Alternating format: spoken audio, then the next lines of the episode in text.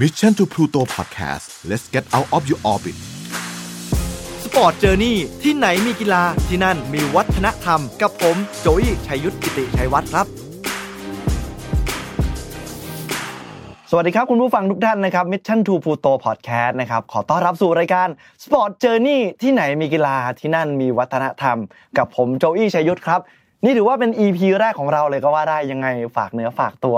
กับรายการน้องใหม่ ไว้ในอ้อมอกอ้อมใจของทุกท่านด้วยนะครับ รายการของเราแน่นอนครับ ชื่อว่า Sport Journey ต้องเกี่ยวข้องกับเรื่องราวของวงการกีฬาแน่นอน แต่ว่าที่พิเศษไปมากกว่านั้น ผมจะพาคุณผู้ฟังทุกท่าน ท่องเข้าไปในโลกแห่งวงการกีฬา ไปฟังเรื่องราวและเหตุการณ์ที่เกิดขึ้น จุดกำเนิดของวงการกีฬานั้นๆ ที่กลายมาเป็นวัฒนธรรม หรือประวัติศาสตร์ ให้เราได้เรียนรู้และเข้าใจ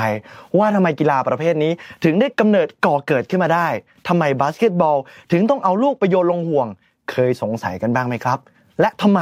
ผู้คนถึงให้ความสนใจนิยมเล่นต่อกันมาเรื่อยๆ จนก่อเกิดเป็นวัฒนธรรมของวงการกีฬานั้นๆ และผมเชื่อว่าถ้าได้ฟังในแต่ละเรื่องราวที่ผมได้เตรียมมาเล่านะครับ คุณผู้ฟังอาจจะต้องร้องว้าวออกมาดัง ๆ เลยก็ว่าได้ครับ วันนี้ EP แรกผมจะพูดถึงกีฬาศิลปะการต่อสู้ หรือว่ากีฬามวย ที่มีรากเหง้าเป็นศิลปะป้องกันตัว ไว้ต่อสู้ในสมัยสงคราม ยามที่ทหารเหล่านั้นไปรบแล้วปราศจากอาวุธหรือเหตุการณ์ขับขันของพวกเขา ที่จำเป็นต้องมีศิลปะป้องกันตัวแบบนี้นะครับ ไว้ใช้ในยามจำเป็น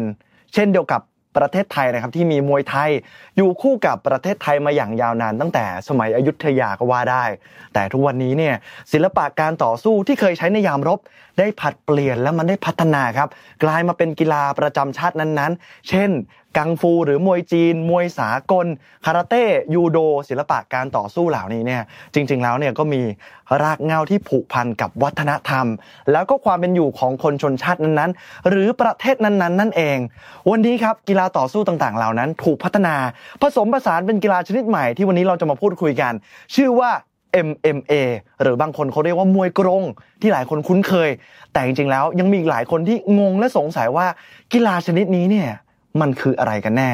วันนี้นะครับเรามีนักกีฬา MMA สาวสวย ลูกครึ่งไทยญี่ปุ่น กับคุณริกะอิชิเกะครับผมโอ้โหสวัสดีครับ สวัสดีค่ะแหม่วันนี้เป็นเกียรติมากยินดีมากๆเลยครับสำหรับ EP แรก ก่อนอื่นเนี่ยให้คุณริกะทักทายแล้วก็แนะนำตัวกับคุณผู้ฟังหน่อยครับ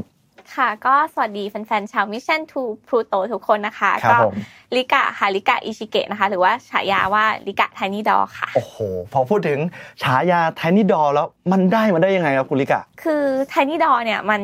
ต้องบอกก่อนว่าลิกะเนี่ยคือถ้าในญี่ปุ่นนะคะมันจะเป็นชื่อของตุ๊กตาคล้ายๆกับตุ๊กตาบาร์บี้ของอเมริกาใช่ไหมคะอ่าและญี่ปุ่นมันจะมีตุ๊กตาที่แบบชื่อว่าลิกะ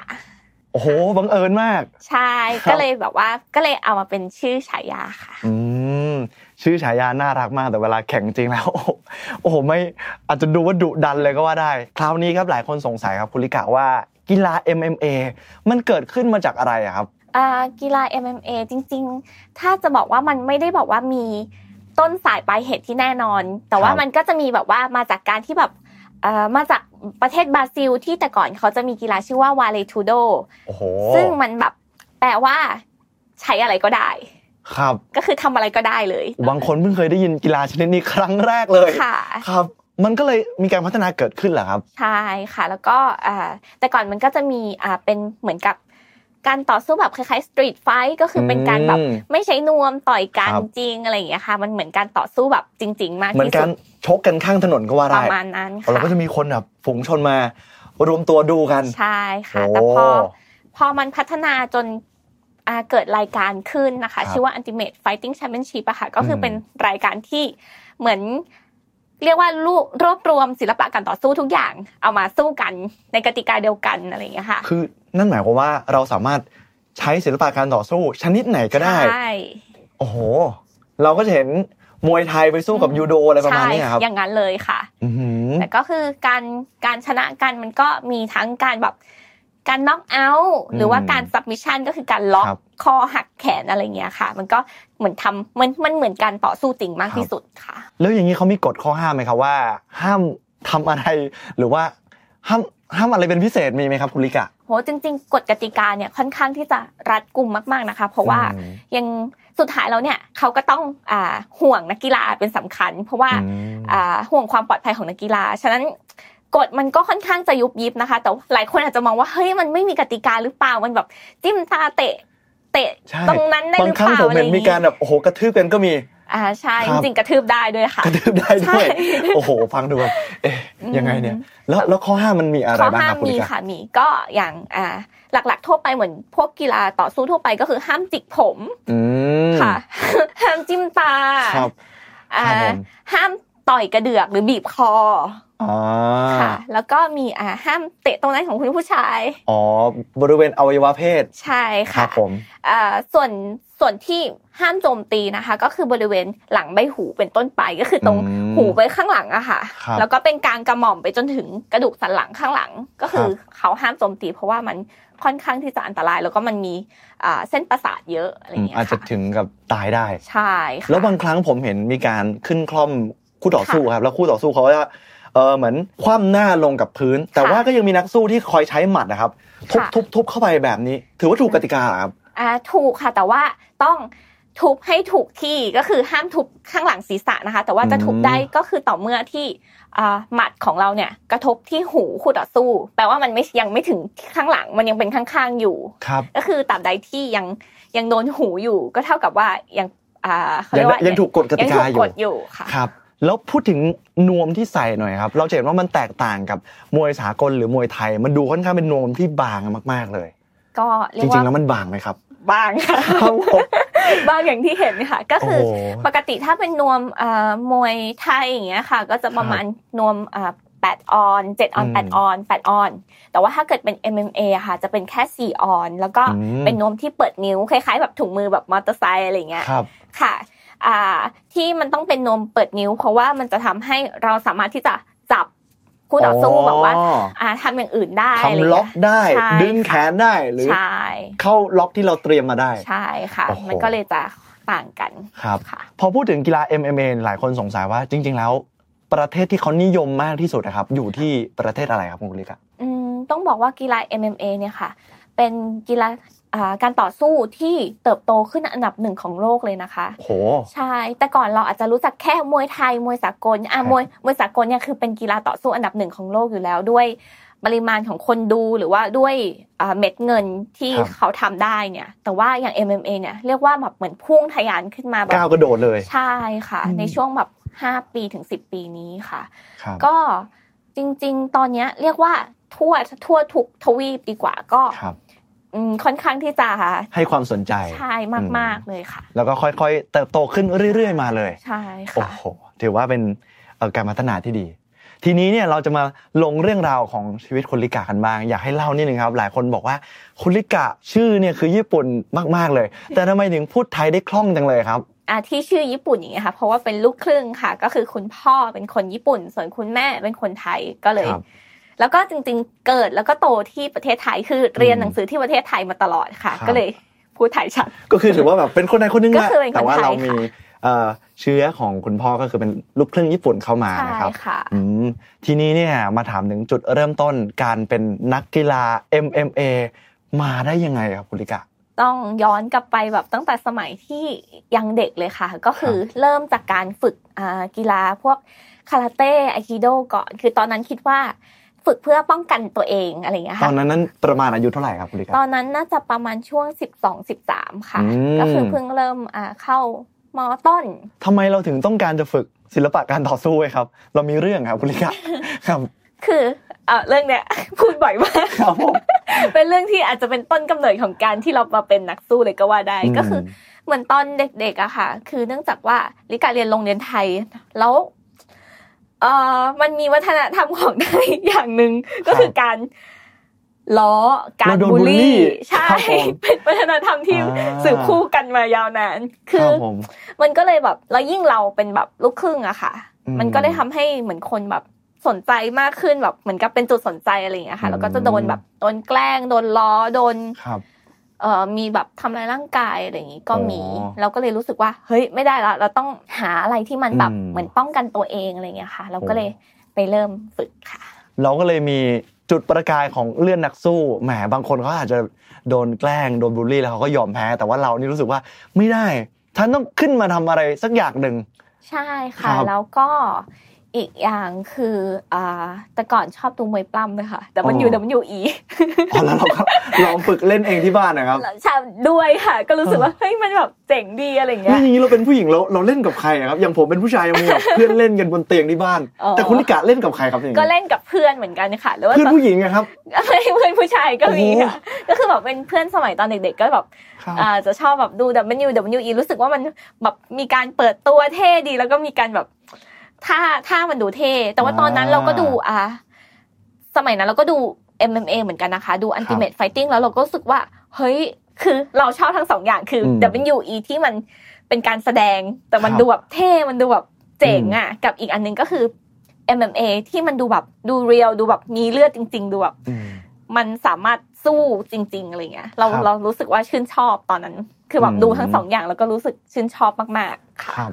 พอคุณลิกะพูดถึงเรื่องของ MMA กับมวยปล้ำแล้วบางคนค่ะเขาบอกว่าเอ๊ะ MMA จริง ๆ แล้ว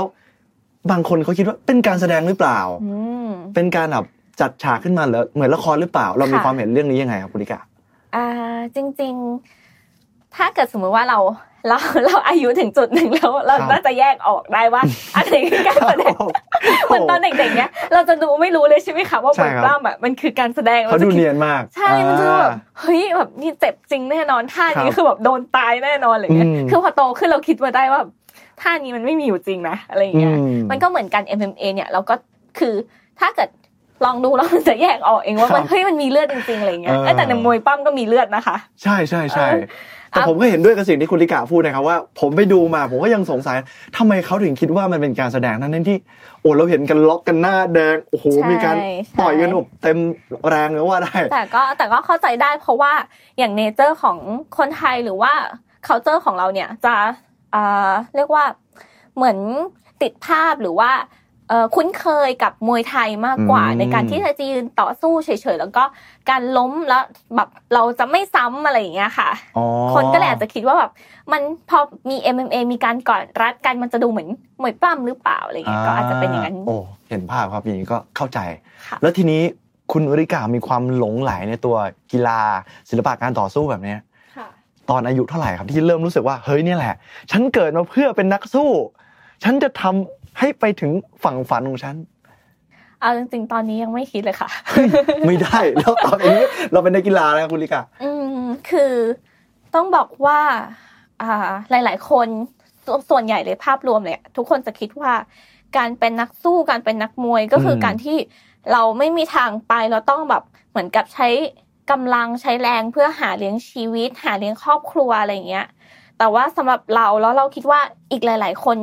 ปัจจุบันเนี้ย คือมันเปลี่ยนไปแล้วการอืมที่เราฝึกศิลปะการต่อสู้หรือการที่เรา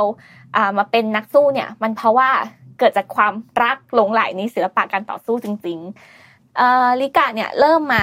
เอาจริงๆนะคะ พอหลังอ่าที่ที่เล่าไปว่าอ่าฝึกคาราเต้ไอคิโดเนี่ยตอนประมาณช่วงมัธยมอ่าใช่พอฝึกประมาณสักสามปีอะไรเงี้ยก็เลิก เลิกเลย เลิกเพราะว่าเราไปเล่นกีฬาอื่นแทน ครับ เพราะว่าตอนนั้นไม่โดนแกล้งแล้ว ก็เลยไม่ได้ฝึกต่อ เขาไม่ทำอะไรเราไม่ได้แล้วใช่ก็เลยเลิกค่ะเล่น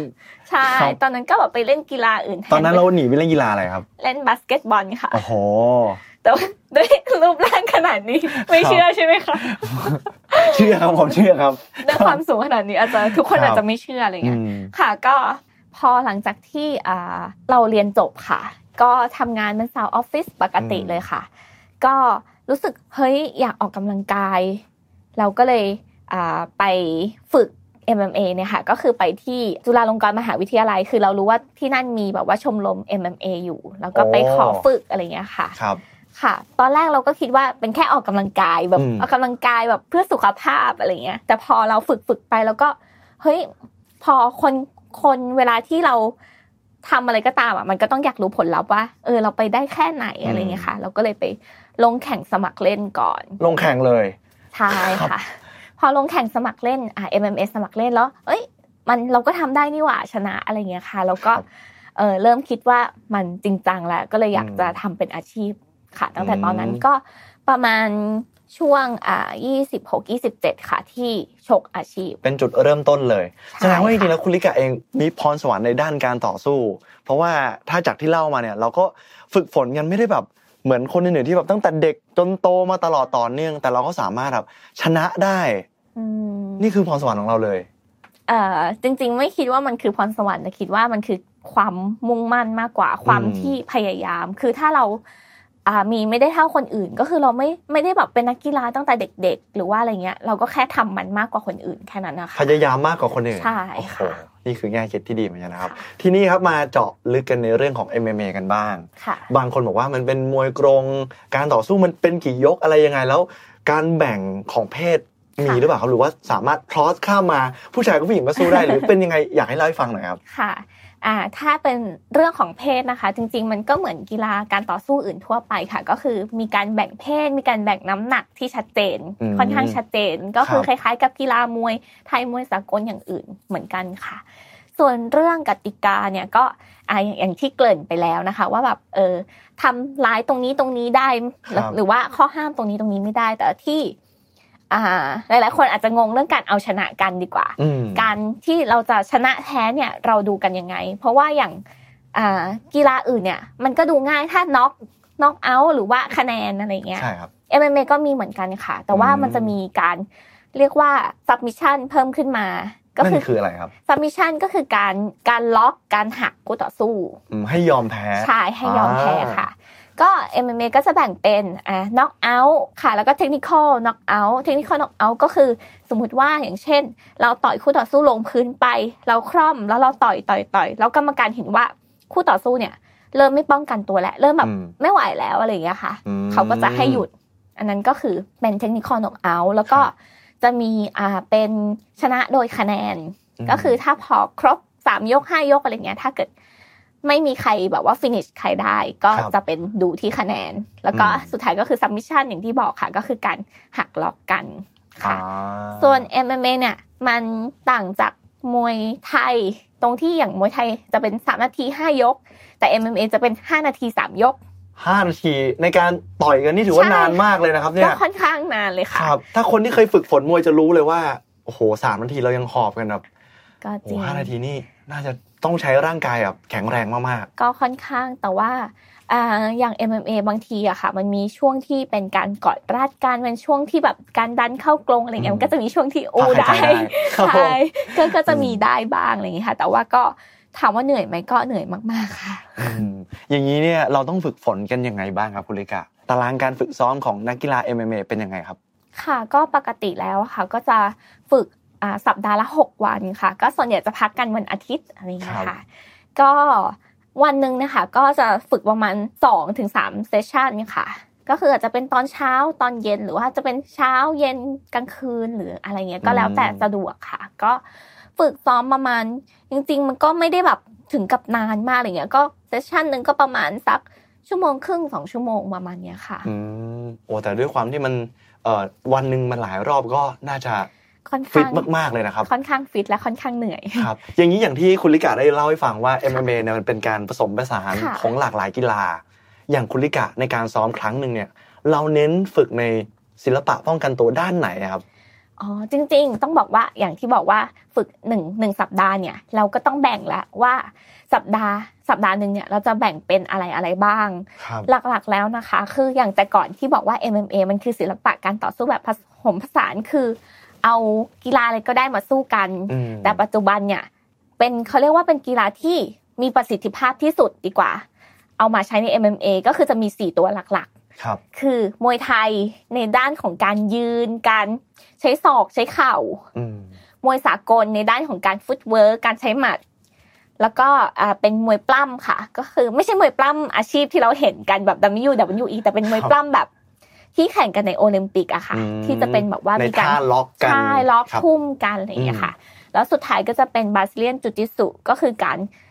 หักการล็อกคู่ต่อสู้บนพื้นค่ะ โอ้โห อย่างนี้นักกีฬา MMA เนี่ย ผมเชื่อว่าสู้กับใครก็ได้แล้วนะครับตอนนี้ก็ถ้าเรามีศาสตร์ทั้งสี่ขนาดนี้ใช่ครัค่ะบครบเครื่องมากๆเลยค่ะแต่กว่าที่จะฝึกจนเก่งขนาดนี้ได้ เราก็ต้องทุ่มเทแล้วก็ใช้เวลาเหมือนกันนะครับ ใช่ค่ะ ครับ อย่างนี้เนี่ย ถ้าถามคุณลิกะเวลาฝึกซ้อมเนี่ยเคยเจ็บหนักสุดเป็นยังไงบ้างครับ จริงๆต้องบอกว่าค่อนข้างจะโชคดีที่ไม่เคยแตกไม่เคยหักเลยโอ้โหโชคดีมากครับ ค่ะโชคดีมากครับ ค่ะ แต่ก็จะมีแบบเคยเคยแบบ ซ้อมมวยปล้ำค่ะ แล้วก็เป็นช่วงที่เราจะเข้าไปชูตก็คือการไปรวบขาคู่ต่อสู้ครับแต่จริงๆจริงๆไม่ใช่คู่ต่อสู้เป็นคู่ซ้อมอืมแล้วเขาก็เหมือนคิดคิดแบบเดียวกับเราเลยเขาก็จะลงมารวบขาแล้วหัวโขกกันโอ้โหคือแบบตอนนั้นคือหัวค่ะ ปูดขึ้นมาแบบเป็นลูกมะนาว คือลูกมะนาวคจรับริงๆเลยนะคะ คือเหมือนเอามะนาวมาแปะอยู่บนหัวครับผมคือแบบบวมแบบขึ้นมาอย่างนี้เลยคือแบบโหอืมคือตอนนั้นก็ ก็เจ็บแต่ก็ไม่เป็นไรก็ประมาณ วันสองวันก็กลับไปซ้อมต่อได้ค่ะอืมแล้วเพก็ราะเราก็เข้าใจว่ามันคือกีฬาการต่อสู้ใช่ต้องค่ะมีบ้างอะไรนะครับใช่อืมอย่างนี้แน่นอนว่าการแข่งขันกีฬามันมีแพ้แล้วก็มีชนะเช่นเดียวกัน กว่าที่เราจะฝึกฝนเป็นเดือนเดือนๆอย่างที่บอกไว้ซ้อมโอ้โหวันหนึ่งสองสามรอบมันเต็มไปด้วยความหวัง แล้วก็นึกภาพของชัยชนะมาโดยตลอด แต่ว่าถ้าเกิดวันหนึ่งที่เราเกิดแพ้ขึ้นมาอย่างเงี้ยแน่นอนว่ามันต้องเต็มไปด้วยความเฟล หรือว่าความเสียใจในข้างในอะครับ เรารับมือกับ ความรู้สึกแบบนี้ยังไงครับ กีฬายังไงเราก็ต้องพร้อมที่จะรับกับความพ่ายแพ้อยู่แล้ว เพราะถ้าเกิดเราไม่ยอมรับความพ่ายแพ้เราก็ไม่ใช่นักกีฬาตัวจริงอืมเวลาที่เกิดการพ่ายแพ้ขึ้นมาเนี่ย เราส่วนใหญ่แล้วนะคะ เราก็จะมองกลับมาที่ตัวเองว่า ไฟล์นี้แล้วเราเตรียมตัวดีไหมฝึกซ้อมดีหรือเปล่า แล้วก็ตอนตอนที่อยู่ในสถานการณ์หรือการชกเนี่ย เราเต็มที่แค่ไหน แล้วสุดท้ายก็คือ ถ้าเราเต็มที่แล้วอะ เราก็จะไม่เสียใจเลยค่ะ ถ้าเกิดเราได้ทำเต็มที่แล้วนะ แต่ถ้าไฟไหนที่เราแบบไม่จริงจังอะ หมายถึงว่า เรารู้สึกว่าแบบเราลังเลที่จะทำหรือว่าเราพูดยังไงดีอะเหมือนมันเอาอย่างเงี้ยเล่าให้ฟังว่ามันจะมีไฟหนึ่งที่ลิกะเคยไปชก แล้วเราไม่ตั้งใจชกคือแบบ เหมือนรู้สึกว่าแบบ อยากให้มันจบจบๆไปอะค่ะ ไฟนั้นเราแพ้ด้วยการโดนล็อกคอ แล้วพอหลังจากนั้นอะเรา เสียใจอยู่สามเดือนอะอืมคือแบบกลายเป็นว่าเฮ้ยเราแบบแซดมากอะไรเงี้ย เพราะว่าเราคิดว่าถ้าเกิดว่าวันนั้นเราทำเต็มที่อะเราอาจจะชนะก็ได้ ฉะนั้นมันก็เลยแบบพอหลังจากตอนนั้นนะคะทำให้เรารู้สึกว่า คือถ้าถ้าเราจะไม่เสียใจเลย ถ้าเราทำเต็มที่แล้วอะไรเงี้ยค่ะอืมค่ะ การเป็นนักกีฬา MMA เราได้เรียนรู้อะไรบ้างครับคุณลิกาโหจริง ๆ มันสอนเราแบบเยอะมากๆ สอนสอนหลายอย่างมากอ่า เราอะอยากให้คนที่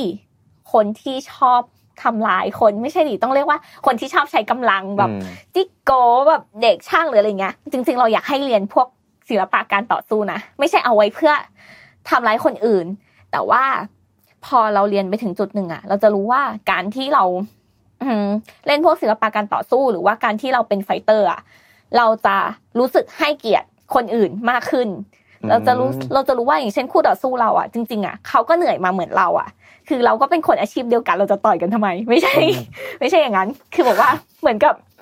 เหมือนทำให้เราเข้าใจอีกมุมหนึ่งมากขึ้น ใช่ค่ะอืมทำให้เรารู้สึกว่าความสามารถของเราอะ เราจะไม่อยากเอาไปใช้ข้างนอกเลย สมมติถ้าเราจะต้อง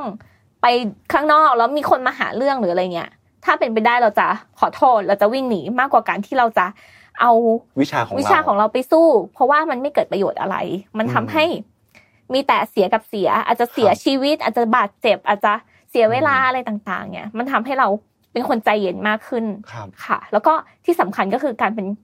นักกีฬาเนี่ย เราก็จะมีระเบียบวินัยอยู่แล้วแหละอืมทำให้เราแบบมีระเบียบวินัยกับตัวเองทำให้เราดูแลตัวเองมากขึ้น รักษาสุขภาพ ไม่ดื่มเหล้าไม่สูบบุหรี่ มัน มันมันทำให้ชีวิตดีขึ้นมาก ๆ ค่ะอืมโอ้ตอบดีมากเลยครับแหมค่ะหลายคนเขาพูดว่าแบบคุณลิกะเนี่ยนอกจากเอ่อมีหน้าตาที่ดีแล้ว ยังใช้สมองในการชกมวย บางคนเขาบอกว่า นักกีฬาบางคนเนี่ย เราจะเห็นว่าใช้แต่แรงหรืออะไรแต่ว่าคุณลิกะก็จะเห็นได้จากการต่อสู้ว่ามีการคิดก่อนวางแผนว่าเราจะเข้าไปสู้ยังไง หรือว่าเออเราจะทำยังไงให้คู่ต่อสู้คนเนี้ยพ่ายแพ้เรา มันก็ผ่านกระบวนการคิด ก่อนที่จะขึ้นไปสู้อยู่แล้วเสมอใช่ค่ะอืจมริงๆคิดว่านักกีฬาทุกคนก็ มันก็ต้องวางแผนแหละ แต่พอในในการต่อสู้จริงอะเขาบอกว่า อ่า มุฮัมมัดอาลีเคยบอกว่ามุฮัมมัดอาลีพูดปะวะนักมวยสักคนเคยบอกครับว่าผมคุณจะมี หรือว่าไมค์ไทสันพูดไม่เป็นไรครับอะพูดได้เลยครับพูดได้เลยครับบอกว่า คือคุณอาจจะมีแผนน่ะอืมทุกคนอะมีแผนในการต่อสู้หมด จนกว่าคุณจะโดนหมัดแรกต่อยหน้าคุณ แผนนั้นก็จะแบบอ่าเออหใครจะแก้สถานการณ์ใช่เฉพาะค่ะหน้าได้ดีที่สุดใช่แล้วค่ะบางคนไม่เข้าใจ แต่ถ้าใช่เราไปยืนบนเวทีกับคนที่ยืนอยู่ข้างล่างค่ะมันคนละเรื่องกันเลย ใช่ค่ะเนาะครับทีนี้เนี่ยมาถามถึงสถานการณ์กันบ้างหลายคนบอกว่าโอ้โหโควิดหนึ่งเก้าเข้ามาเนี่ยหนักมากโอ้โหทั้งชีวิตอาชีพ อย่างนักมวย MMA เนี่ยเขาได้รับผลกระทบ หรือว่ามีการเปลี่ยนแปลงในชีวิตเขาไหมครับ โหจริง ๆ เราว่าทุกอาชีพอะค่ะ ก็คือมีผลกระทบมากน้อยต่างกันไปแหละ แต่ว่าทุกคนได้รับผลกระทบแน่นอนอืมอย่างกีฬา MMA เนี่ย คือส่วนใหญ่แล้วนักกีฬาก็คือจะได้เอ่อเงินค่าโชคอะไรเงี้ยมาจากการที่ลงแข่งขัน แต่ว่าพอมีโควิดเข้ามาเนี่ยก็คือ มันจะต้องหยุดพัก ไม่มีแมตช์เลย ใช่ไม่มีแมทซึ่งเขาก็หลาย ๆ คนเขาก็ต้องเปลี่ยนอาชีพหรือว่าหาอืมอาชีพเสริมอะไรเงี้ยก็เห็นหลาย ๆ คนอาจจะแบบไปขายของแทนหรือว่าไปทำ ธุรกิจอื่นธุรกิจอื่น ๆ อาชีพครับอื่นแทนอะไรอย่างงี้ก็มีสำหรับลิกาเนี่ยโชคดีตรงที่ว่าอ่าคือค่อนข้างที่จะใส่ใจแล้วก็อืมบริหารเงินค่อนข้างโอเคอ๋อก็คือก็คืออาจจะก็มีผลกระทบบ้าง แต่ว่าก็ครับไม่ได้มากอะไรอย่างเงี้ยด้วยความค่ะที่เราออมเงินด้วยใช่ครัค่ะบผมใช่ทีนี้หลายคนถามว่าเออเราเห็นนักมวยในไทยครับ ส่วนใหญ่เขาจะแบบโอ้บางคนเห็นว่าฐานะค่อนข้างจะลำบากด้วยความที่เออบางคนว่าว่าโปรโมเตอร์เอาไปบ้างหรืออะไรอย่าง MMA นี่รายได้ ถือว่าเป็นยังไงบ้างครับคุณลิกะขออนุญาตถามครับ คือกีฬา MMA เนี่ยส่วนใหญ่แล้วโปรโมชั่นก็คืออ่าการแข่งขันเนี่ยมันก็จะเป็นต่างชาติซะส่วนใหญ่นะคะอืมก็เอ่อการรายได้เนี่ย เรียกว่าค่อนข้างที่จะดีมากๆ พอที่จะเลี้ยงชีวิตได้ค่ะ แต่ว่ามันอาจจะไม่ได้ชกถี่เท่ากับกีฬามวยไทยอะไรอย่างเงี้ยด้วยการแข่งขันด้วยการที่เราจะต้องฝึกซ้อมค่อนข้างที่จะนาน ค่ะ แต่ว่าถามว่ารายได้เนี่ยก็คือค่อนข้างดี แล้วเรารู้สึกว่าเราอยากสนับสนุนนะ ให้คนไทยที่แบบอะอย่างเป็นนักมวยไทยมาก่อนเนี่ยมาต่อย MMA เพิ่มมากขึ้น เพราะว่าเนื่องจากว่าเราแบบมีพื้นฐานกันอยู่แล้วอืมแค่มาพัฒนาบางจุดเพิ่มอะไรเงี้ยมันก็สามารถที่จะได้เปรียบคนอื่นได้เปรียบ แล้วก็อย่างที่บอกว่าพอรายได้ดีเนี่ย มันก็สามารถที่จะเอาไปเลี้ยงครอบครัวได้แล้วเราก็อืมไม่ต้องที่จะต่อยแบบเยอะๆเยอะๆอะไรอย่างเงี้ยค่ะอืมเพราะว่าร่างกายเราก็ควรจะแบบ ถนอมนิดนึงอะครัค่ะบเพราะเราจะเห็นว่านักมวยบางคนหลังจากที่แขวนนวมไปแล้วเนี่ยค่ะก็จะมีผลกระทบทางสมองเกิดขึ้นใช่ค่ะจากการที่โดนชกเข้าบริเวณศีรษะบ่อยใช่ค่ะนี่ก็เป็นอีกสาเหตุหนึ่งที่หลายคนแบบเลือกที่จะเลิกอาชีพมวยไปเลย ใช่ค่ะอืมเป้าหมายต่อไปที่คุณลิกะวางแผนไว้ เรามองตัวเองในอนาคตข้างหน้าเป็นยังไงครับ ก็ เอาจริงๆ แต่ละครั้งที่สัมภาษณ์นะคะ ก็จะเปลี่ยนไปเรื่อยครับผมๆไม่ใช่ว่าเราเป็นคนโลเลแต่ว่าอืมเราคิดว่าการที่เรามีเป้าหมายใหม่ๆ เรื่อยๆ เนี่ย เราจะช่วยให้เราเหมือนกับพัฒนาตัวเองไม่หยุดพัฒนา อย่างตอนเนี้ยสำหรับลิกาก็ตอนนี้ก็อายุ31แล้วครับค่ะ ก็อายุการใช้งานของอาชีพ มันก็อาจจะไม่ได้แบบยาว เท่าแบบเด็กอายุ18 19 20 อะไรอย่างเงี้ย แต่ว่า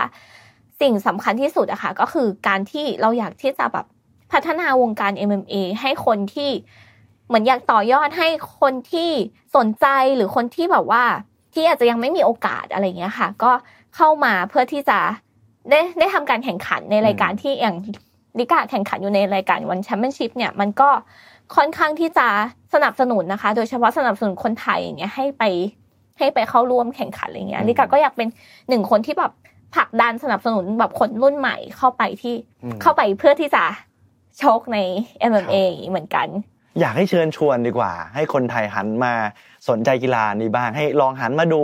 การต่อสู้ MMA บ้าง ว่าทำไมคนไทยถึงควรจะดู MMA ครับคุณลิกาอืม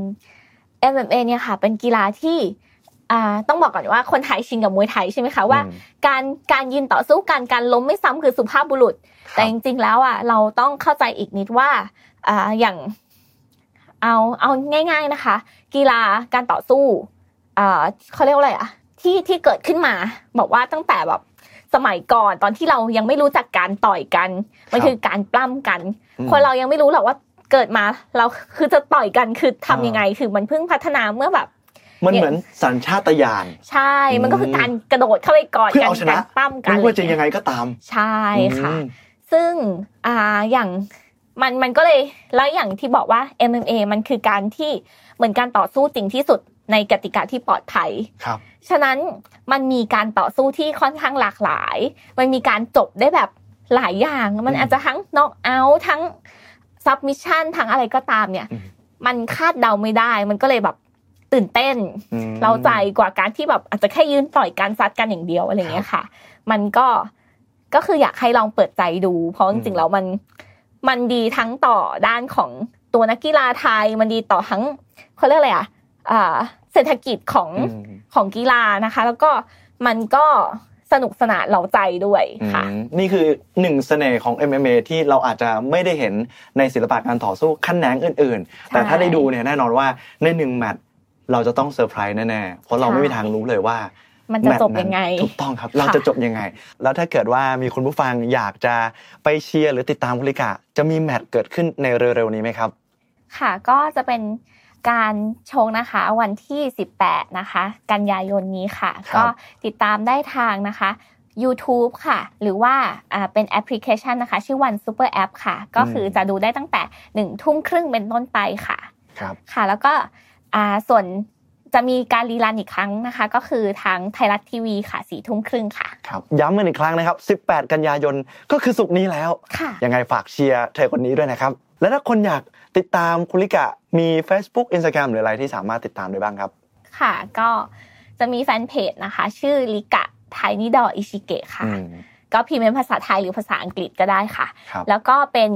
อ่าอินสตาแกรมนะคะ ก็คือลิกะไทนิดอค่ะอืม R I K A แล้วก็ T I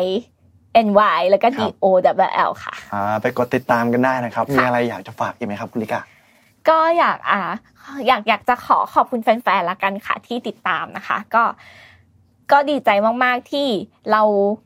อยู่ในวงการตรงนี้มาก็ประมาณ 3 ปีกว่าแล้วนะคะ ก็มีคน คอยติดตามคอยให้กำลังใจค่อนข้างเยอะเหมือนกันค่ะ แล้วเราก็อยากจะทำตรงนี้อยากจะพัฒนาวงการนี้ให้ดีขึ้นยิ่งไปอีกนะคะ ก็ขอบคุณมาก ๆ จริง ๆ ที่ติดตามค่ะครับวันนี้ต้องขอบคุณคุณริกะอิชิเกะมาก ๆ เลยนะคขอบรับคุณค่ะคุณผู้ฟังที่กำลังฟังอยู่ผมหวังว่าจะได้เรียนรู้เรื่องราวนะครับของมวย MMA แล้วก็เข้าใจกันมากขึ้น เห็นเสน่ห์ที่บางครั้ง